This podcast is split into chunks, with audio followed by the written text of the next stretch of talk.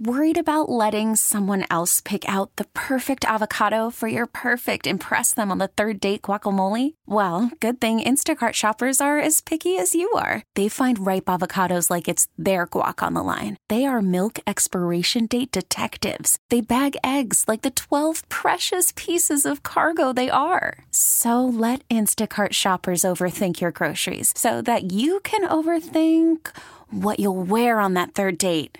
Download the Instacart app to get free delivery on your first three orders while supplies last. Minimum $10 per order, additional term supply. Spring is a time of renewal, so why not refresh your home with a little help from Blinds.com? We make getting custom window treatments a minor project with major impact. Choose from premium blinds, shades, and shutters. We even have options for your patio, too. Blinds.com invented a better way to shop for custom window treatments. There's no pushy salespeople in your home or inflated showroom prices. Our design experts can help you find the perfect window treatments on your schedule. We'll even send free samples directly to you. Plus, we can handle the measuring and installation for you. Unlimited window treatments installed for just one low cost. And with Blinds.com, you'll always get transparent pricing, no hidden fees. Our free shipping and 100% satisfaction guarantee can put the spring back into your step and into your home, too. Shop Blinds.com right now and save up to 45%. Up to 45% off for a limited time at Blinds.com. Blinds.com. Rules and restrictions may apply. Mark Hamilton, how are you, man? It's been a long time. We're a long way from State College, my friend. Good to talk to you. Hey, good to talk to you, Dan. Good to uh, hear that you're doing well. Yeah, and likewise, because uh, reading your story, it's uh, it's really fascinating. And I had no idea when I knew you way back when that there was always in the back of your mind, or maybe it was in the front of your mind, I don't know, but uh, a burning desire to go to medical school. Uh, so let's kind of pick it up. Basically, you know, you get to the big leagues, but you also had, as I've read, uh, kind of an internal clock as to when you would kind of dot the I, cross the T with your playing career, and move on with life's work. Give us some perspective on that. Sure. I mean, basically, when I was first in undergrad, uh, I was a cell molecular biology major at, at Tulane University. And whenever I got drafted, my wife and I kind of sat down, and, and medical school is always something that I wanted to do. My father's a very prominent researcher in oncology. Uh, he's currently at City of Hope Hospital in LA.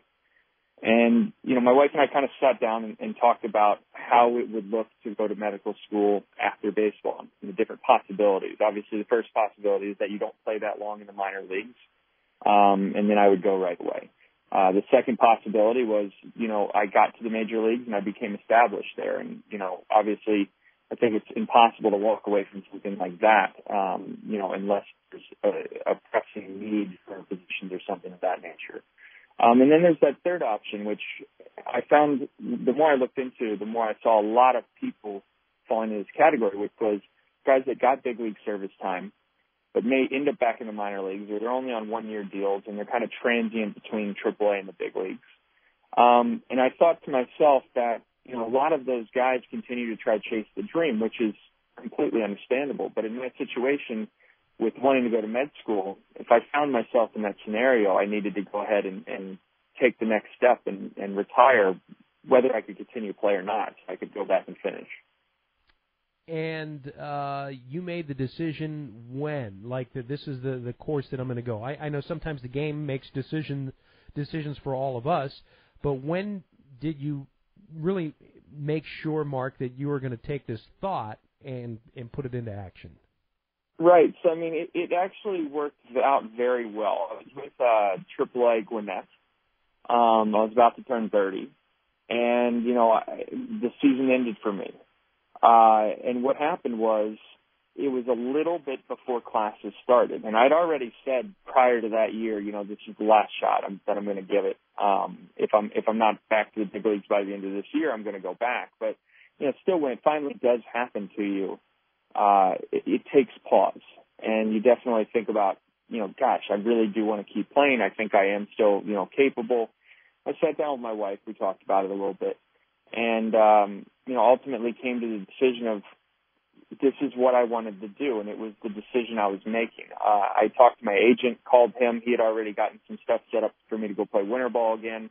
Uh, he said he had a couple clubs that had called in and and talked about you know potentially picking me up next year. Um, but at the same time, I just told him I said, you know, I'm done.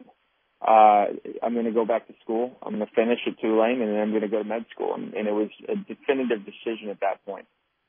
So Mark Hamilton, uh, a former Cardinals first baseman that uh, eventually goes uh, on to become, uh, you know, a, a, doctor here. We'll get to that in a moment. But when you yeah. hear that, though, uh, Mark, from your agent, that hey, you know, there's still people that are kicking the tires on you. I mean, guys hang around much longer than than you did, uh, with I guess w- with less prospect of of being picked up by uh, an organization. So why walk away from the game if you did have some folks that were still willing to give you opportunities? So, I mean, for me, this was, like I said, you know, going to med school, becoming a doctor was something that I aspired to do since a very young age. Um, I find it to be an incredibly fascinating field, and I find it to be an, you know, an admirable field as well. You can help people. Uh, and you can really leave a mark on the world as well through research, which is something you know my dad has done and I hope to do in the future. Um, I think for me it was just like I said, it was the age. Uh, I knew med school would take four years. I knew I still had a year and a half left on my undergrad, so now we're at five and a half. Um, and then you have residency, which I'm, you know, originally I thought I was going to do orthopedics. Orthopedics is a five-year residency, so we're looking at 11 years of training before I'm, you know, what we would call an attending physician, uh, where you would be, you know, working on your own autonomously versus, you know, as a resident, uh, kind of trainee physician. Um, so whenever I went ahead and did that kind of math, it was saying, you know, okay, and people practice until they're 65, 70, maybe even later. It depends on the, the individual. I wanted to leave myself a good amount of time to have an impact uh, in my medical career. And I felt like 30 years old when I walked away, that was, you know, I was getting to the point where I was going to be pressing myself to not have the amount of time in medicine I'd want afterwards. So, Mark Hamilton with us. Uh, you're at the point, right? You're scheduled to begin your residency um, in Long Island in June. However, yes. uh, there, there, there's a caveat here. Um, well, first off, this Friday, congratulations, you graduate from the uh, Zucker School of Medicine. No, I, I graduated yesterday, actually. That's incredible. That's incredible. So yep, there we go. So, so here you are. You're fresh out of med school.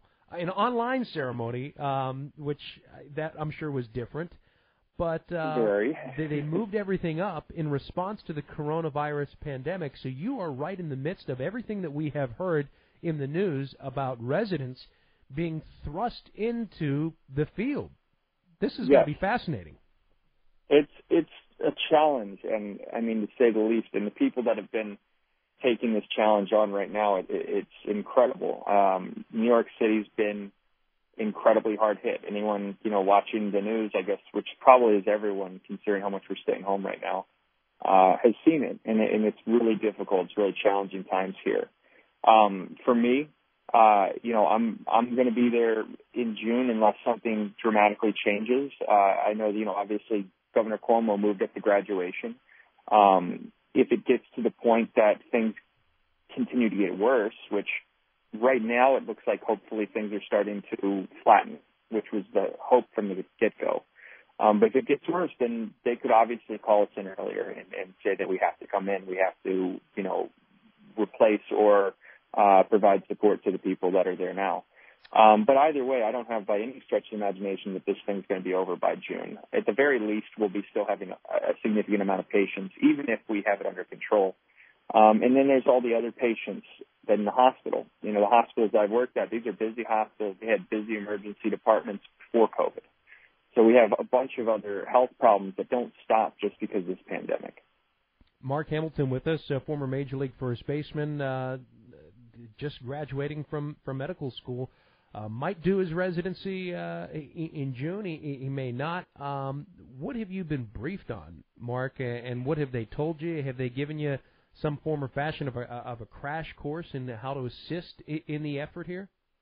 Yeah, I mean, so you know, the big thing is we go through resident training um, right before we start as resident physicians. We'll do that, I guess, early June. Um, but they've been sending us stuff to kind of get prepared in advance. Our school has done a phenomenal job. Northwell Health has done a phenomenal job. Uh, my school is the uh, the Zucker School of Medicine, uh, Hofstra Northwell on Long Island, and both of my institutions have done an amazing effort to put together learning modules for you know protective gear, which is stuff that we've already been briefed on, but you know making sure that we're refreshed on it, how to take things, put things on properly, how to take them off so that you're not exposing yourself to anything that may be on the surface. Um, we've also gotten crash courses in you know the virology behind COVID, behind coronavirus, and and where it came from, what it is, uh, what makes it different. We've gotten crash courses on the, you know, the pharmacology of the drugs that are being discussed. You know, whether they're effective or not, we need to understand what they do so that if we do end up being called to use them, we know exactly what we're utilizing. Um, and, and also just in team building and identifying symptoms and triaging people, uh, ventilator support, all this stuff. And, and they've really done a very, very good job of, of giving us a thorough, rapid education so that, you know, if we do get called more quickly, we'll be ready. And then if we don't and we, we start in June, then we'll be ready then too. Mark Hamilton with us. Um, I, I do want to continue this conversation here, Mark. Uh, we're up against a break, but one final question in this segment, if if you do have the time. I, I uh, yeah, I got it. That's fine. Yeah, I do do want to ask you about, uh, I guess, what it is like because you're sort of out there. Uh, you are well connected in this field, especially at the uh, the epicenter uh, in the United States, which which is New York. You mentioned ventilators. You mentioned, you know, essentially how how crazy this thing is. So is it is it as bad as people say it is? I know that's a, a, a silly question, in but I, I mean that from the medical support, the PPE, sure. um, the, the the the stuff that we're we're reading and we're hearing. Is it real? You know, it, it, my understanding is it is, um, and, and it's definitely institution to institution.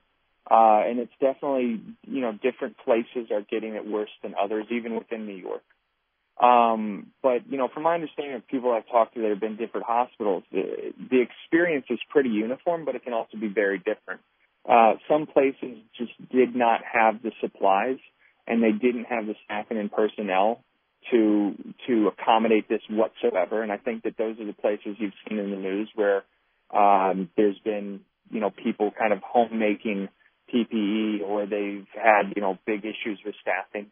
Um, and, you know, then some of the other places have been a little more prepared, whether it was because of, you know, having larger financial backing uh, at their institutions and just having more supplies or having more uh, staffing.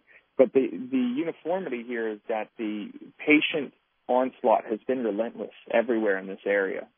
And, you know, it's just hundreds upon hundreds of patients that, you know, on top of already busy hospitals that that manage a lot of uh, a lot of sick people from the New York area, regardless of the pandemic. So I think that the big thing for us is is just that people need to take it seriously. Uh, the range of illness is very broad. Some people have no symptoms at all, and other people are dying. And the only way that we can really protect everyone in this pandemic is by making sure the people that need medical care, that need ventilators, that need the ICU, that they have access to it. And if everyone gets sick at once because we're not acting responsibly and, and staying home, limiting our outside contact, etc., that'll cause an onslaught that's even larger in the hospital. And that can happen here just like it can happen nationwide. And I think that's the big scary thing is, is what happens if they cripple the healthcare system because the patients just can't be managed.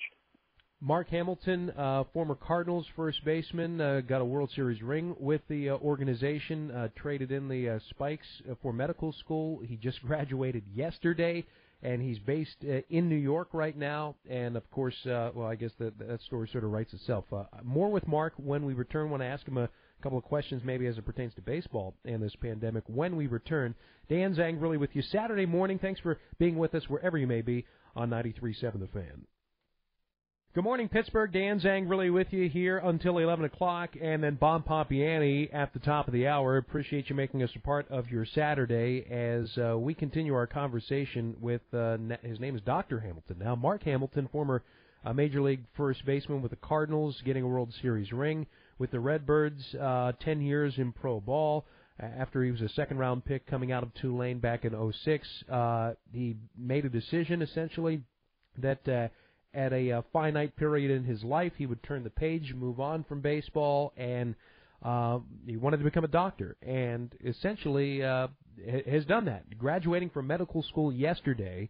Uh, we go back uh, 15 years. Uh, was calling his games when uh, he made his pro debut with the Cardinals uh, when we were both with the State College Spikes. This was in 2006, and he's been kind enough to kind of share his story, but also give some insight because he is in New York, graduating from the Zucker School of uh, Medicine yesterday in Hofstra in an online ceremony. Governor Andrew Cuomo moves the uh, the uh, the ceremony up, and you've probably heard many reports about uh, residents being thrust into the field.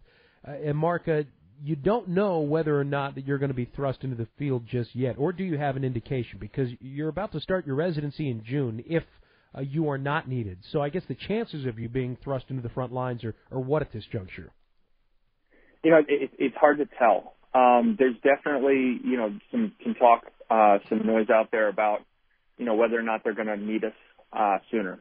And I think that's ultimately going to be up to the government. Some of the institutions, it's institution by institution, whether they're going to have people come in and access positions earlier. Um, but for us, it's it's kind of waiting to see if the government feels like the response requires having more positions uh, immediately, and and that would be kind of up to to both Northwell and and the government to make that decision. So here you are with your family in Queens, your wife. You have two young daughters, nine-year-old Lillian, six-year-old Madison until then, what are you doing? Just hanging tight? Yeah, I mean that that is what we're doing. I, think like a lot of people in the country, we're you know heavily involved at home and and doing remote learning, as I've been told by my wife is the appropriate term uh, with our daughters, um, which is a full time job in itself. And I think something that you know uh, also should be getting a lot of national attention is, is how much dedication the teachers have been putting in to get you know online curriculums uh, something we never expected. Um, and to have, you know, parents really step up and, and educate their children because eventually, you know, these kids are going to grow up and they'll be the ones to deal with their own, you know, issues and struggles in the future. They're going to be the next generation of doctors. They're going to be the next generation of, you know, frontline professionals. And, and it's really important and, and really something to acknowledge how much effort people are putting forward to uh, to all take part in, in bettering this situation. Yeah, well, your uh, daughters have a doctor that is uh, teaching them, so they're getting some PhD level uh, stuff. Uh, interventional radiology uh, is essentially what, what what you've gotten yourself into, and you might be fighting COVID-19 here. Uh, Mark Hamilton, former Cardinals first baseman, with us, going to be wearing the white coat here sooner rather than later. Um, so now it pertains to the game here. I've got a, a former Major League Baseball player uh, that goes to medical school, graduates yesterday, and I'm sure you have seen, or may, maybe you haven't. I'm not sure how uh, closely you're following the game now, Mark. Um, but the proposals of trying to get the game underway. They've talked about playing, you know, games exclusively in Arizona. USA Today reports uh, that they're going to split this thing up. You've got the cactus and the grapefruit leagues. They're going to radically change the divisions up. Uh, how feasible is playing this sport, albeit in an empty stadium, uh, with players being sequestered? Uh, with your medical background and, and being a major league, former major league baseball player, how, how practical is this stuff that's floating out there? You know, it's difficult to say, and I, and I know there's a lot of controversy around it. A lot of, you know, some people are outright offended um, by, you know, leagues or games trying to trying to get this going because some people just think there's a more pressing need, and there definitely is. Um, but at the same time, I kind of understand it, you know, from a from a player perspective. Um, sports is something that has been outright absent, you know, right now. And I know, you know, if you're on social media or whatever, you see a lot of people lamenting, you know, not having baseball not having basketball, football, whatever the sport may be.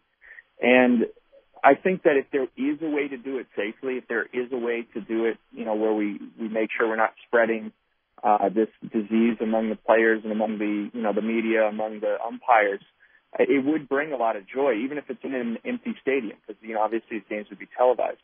As far as how feasible it is, I think it can be done in in a in a appropriate manner. The issue is, you know, it does involve bringing together more people than we'd like to bring together. Um, distancing, you know, it, it wouldn't be the best practice of, of social distancing to play baseball. Um, but if there is a way to screen, you know, the players or, you know, maintain the fact that they're healthy, uh, I, I think it is a relatively feasible scenario. um, to do it. I think the the biggest consideration is there just absolutely can't be fans, and I know that the league has already said they'd be playing in empty stadiums, um, but you definitely can't have you know thousands, tens of thousands of people packing in together. Uh, that's a recipe for disaster. So if, if we can find a way to do it, I think it would bring some joy back to people that that's been absent in the last few months. Yeah, no doubt. As we uh, continue our conversation with Mark Hamilton, uh, graduating from med school yesterday, former Cardinals first baseman, is based in New York. Um, for all we know, depending on if, if residents are thrust into the, the front line, Mark could be uh, right in there in the uh, in the uh, the efforts to, to mitigate and treat and, and essentially help uh, prevent and uh, COVID nineteen. So um, the one big, I guess, uh, hang up here is assuming we can check all the boxes, Mark, and get uh, this thing contained, right, uh, and be able to play games, players would likely have to be sequestered, or at least that's the plan. And a lot of players are saying, heck no, I'm not going to be a- away from my family for four and a half months. If I can't be around them, then then, then that's a deal breaker. I assume that you know, being a former player yourself, you you would share something along those lines, or do you do you have to do what you have to do and and and, and buck up? You know, it's an interesting question um, because I think there's some parallels right now with people in healthcare. Uh, you've, I've heard stories and read stories online of people that have, you know, uh, found an alternative place to live while they're dealing with this in hospital. I think it's a big question mark. How do you do this? How do you make it safe for everybody? And the safest way is honestly to sequester, you know, if they were to do it, is to sequester the players so that, you know, if there were to be any identified cases whatsoever, um, we could try to mitigate any type of spread. The, the big thing is making sure we don't spread it to the public at, at large. Um, and that's kind of what the practice of social distancing is. If I come to, uh, you know, a place where I contract it and I bring it to my family and they contract it and then, you know, we all disperse amongst the public, you know, suddenly if I give it to my wife, my wife gives it to several people if she's not social distancing. So we have to find a way in order to mitigate any type of spread or any type of outbreak, um, which is what we're trying to do nationwide right now with, with canceling schools and, and closing the, you know, all the non-essential businesses. Uh, it, it's it's difficult. I don't think there's a a, a great answer. Um, and it, and as far as the players, you know, it, it it's hard because you don't want to be away from your family. It's very understandable to to want to have your family there. And, and you know, but at the same time, I know personally when I played, you know, my wife and, and kids rarely followed me to spring training. Um, as a minor leaguer, where you're moving between levels, um, you know, I'd have them there sometimes, and I'd have them there, you know, not there other times. When I played internationally, they did, they didn't come with me to Mexico or the Dominican Republic. So it, it kind of would be up to baseball to make that decision. And I think they need to take that decision very seriously. Uh, because if they are going to put people in close contact, which playing the games would inevitably do, uh, they have to find a way to make sure that that, if there were to be positives and if it were to be spread among the players, which would be devastating, terrible in and of itself, that it can't be spread to the public at large. And I think that's really the responsibility of baseball, and they need to rely on, you know, people with excellent understanding of epidemiology, rely on the experts to say, you know, if we're going to take a small calculated risk here, how do we make sure that small calculated risk doesn't become a much larger risk to, you know, the greater public? So Dr. Mark Hamilton is with us, uh, former Cardinals first baseman, just graduating from uh, med school yesterday. Uh, with us here, it kind of parallels here, talking baseball and everything with COVID-19, and um, he just conveniently happens to be located uh, in New York, where he, he graduated from med school and uh, might be thrust into the front lines. So, uh, to, to be clear, do you think that if what would it take to contain this thing, Mark? Uh, what level does it have to be at? What testing needs to be available before uh, a plan that we've read about can actually get underway f- from your perspective. Um, you mean from from baseball or yeah, like from, from yeah from yes from baseball's perspective. I'm sorry. Basically, to to do what the USA Today is reporting, and, and that's to play in the empty stadiums, and and how, what level do we need to be at before we could say, yep, that's safe, green light it, proceed.